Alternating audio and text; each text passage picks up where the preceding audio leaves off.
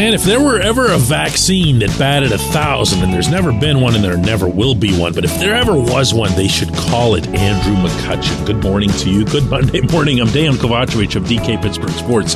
This is Daily Shot of Pirates. It comes your way bright and early every weekday if you're into football and or hockey. I also offer daily shots of Steelers and Penguins where you found this. Cutch was introduced.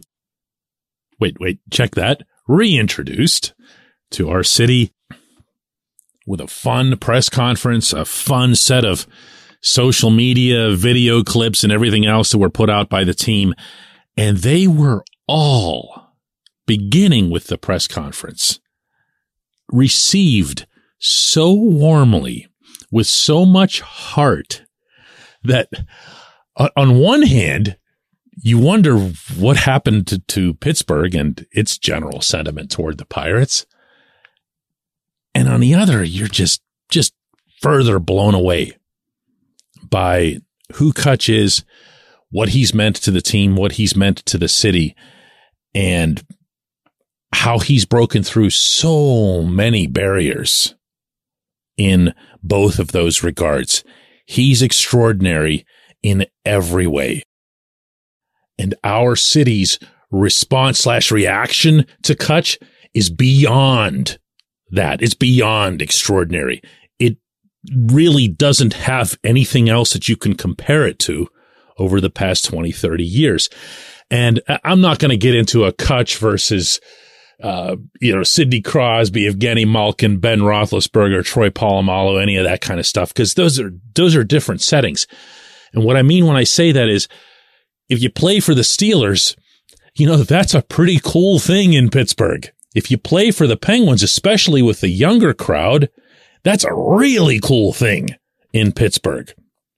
But if you have anything whatsoever to do with the Pirates, you're just the worst, you know, or you're not even worth anyone's attention. I, I could be joking about this, but I'm not sure that I am when I say that Bryan Reynolds could, you know, walk through Market Square and only a couple people there would say, Hey, look, there's Bryan Reynolds. And if they did recognize him, they still wouldn't be like, hey, there's Bryan Reynolds. Whereas if it's Cutch, you'd, you'd go nuts. You know? And there'd be no exceptions to that. But e- even with understanding and appreciating how Pittsburgh has felt about Cutch over the years, I, I'm not going to lie to you. I, have been surprised. I've been surprised by this uh, over the last week or so, people, including people who've reached out to me, have been legitimately emotional about it. And one gentleman emailed me over the weekend uh, comparing Cutch to Willie Stargell from his childhood and asking if he can have, you know, some kind of similar impact. And that's where I start kind of, you know, pulling back a little bit or feeling like it'd be necessary for all concerned to pull back. Now, anyone's free to feel whatever they want. I say that all the time. I'm not here to tell others how to feel. However, however, I can advise and comfortably so that expectations should be managed for Cutch Part Deux in Pittsburgh. He is not the same player that he was when he was here before. And I say that with an immense amount of respect as well as recognizing that he's 36 years old and to even still be in the majors at 36 is quite the feat. Never mind being productive enough to hit 17 home runs last season, which he did in Milwaukee. He is still a good player. But are you going to have him at number three in your order? Nope. Are you going to have him playing center field? Nope. Are you going to have him expected to carry the offense at any point in the season? Nope, not if you're being fair. And I think that's a legit subject to bring up even now, and maybe especially now with how amped up everyone is about him. I remember a slump that Cutch had. This was five, six years ago, something like that. It was later in his tenure here, and it was after the three playoff seasons.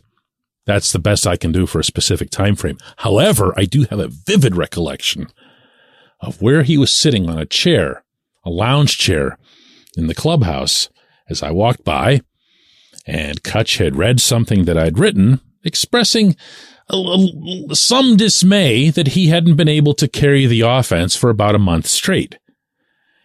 And Cutch is not exactly timid about expressing himself in, in such settings. And he, you know, he stops me and we've always had the kind of relationship where we can say whatever to each other. And he goes, really? That's what you think? That's what you think? You think I'm uh, unable to, I don't remember exactly what it was that he wasn't turning on the ball. He wasn't pulling the ball at all. Everything was going oppo.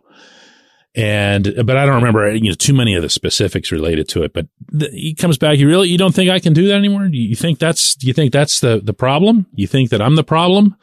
And we talked and, and we, you know, we had it out and he saw that I wasn't after him in any malicious way because I never could be. And he goes out. I'm sure this is a thousand percent coincidence. I'm certainly not taking credit for it, but he had a monster game that night.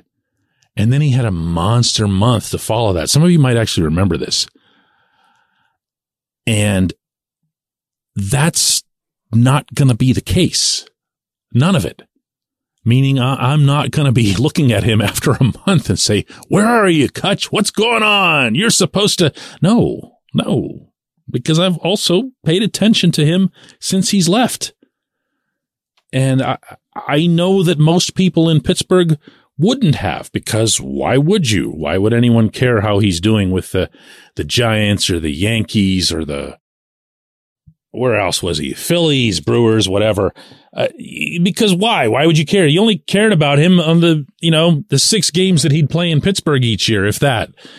That's normal but you're going to see that 22 and you're going to see him and he's going to have that same smile and the same everything else. And I'm just telling you, just go easy on it. Go easy on him. When we come back, J1Q.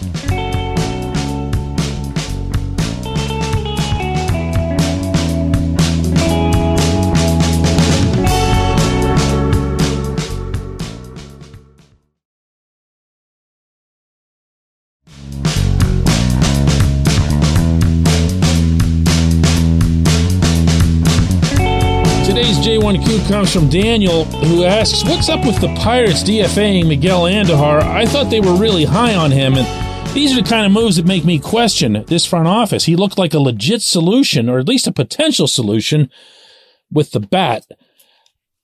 I I was never as sold on Andujar as it seemed like a lot of people were, Daniel, and it sounds like you definitely were. But the first thing that I'll say here is I wouldn't presume that the Pirates won't still be able to keep him.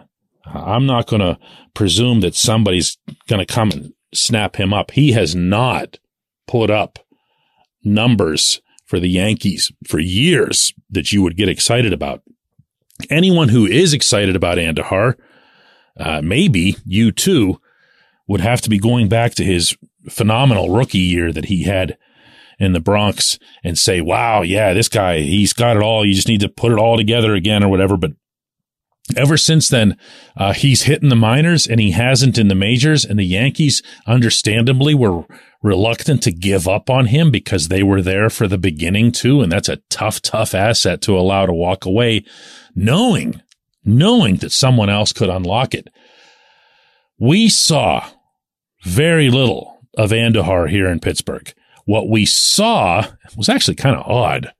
If you'll remember, were a lot of doubles to the notch. Do you remember that? Like, and, and even on the road, like his, all of his power seemed to be to one specific part of the field. And because he's a right-handed hitter and he was pulling it to the notch, um, that's not exactly great in Pittsburgh because that'll get you home runs in other places and it won't get, won't get you those here. But he, he would drill the ball. And after the year that we all experienced watching this horrific offense, maybe we inflated him a little bit. I, I didn't see enough of a bat tool there f- for me to say, wow, yeah, he absolutely was going to be. I was surprised that they hung on to him through the Rule 5. Not going to lie.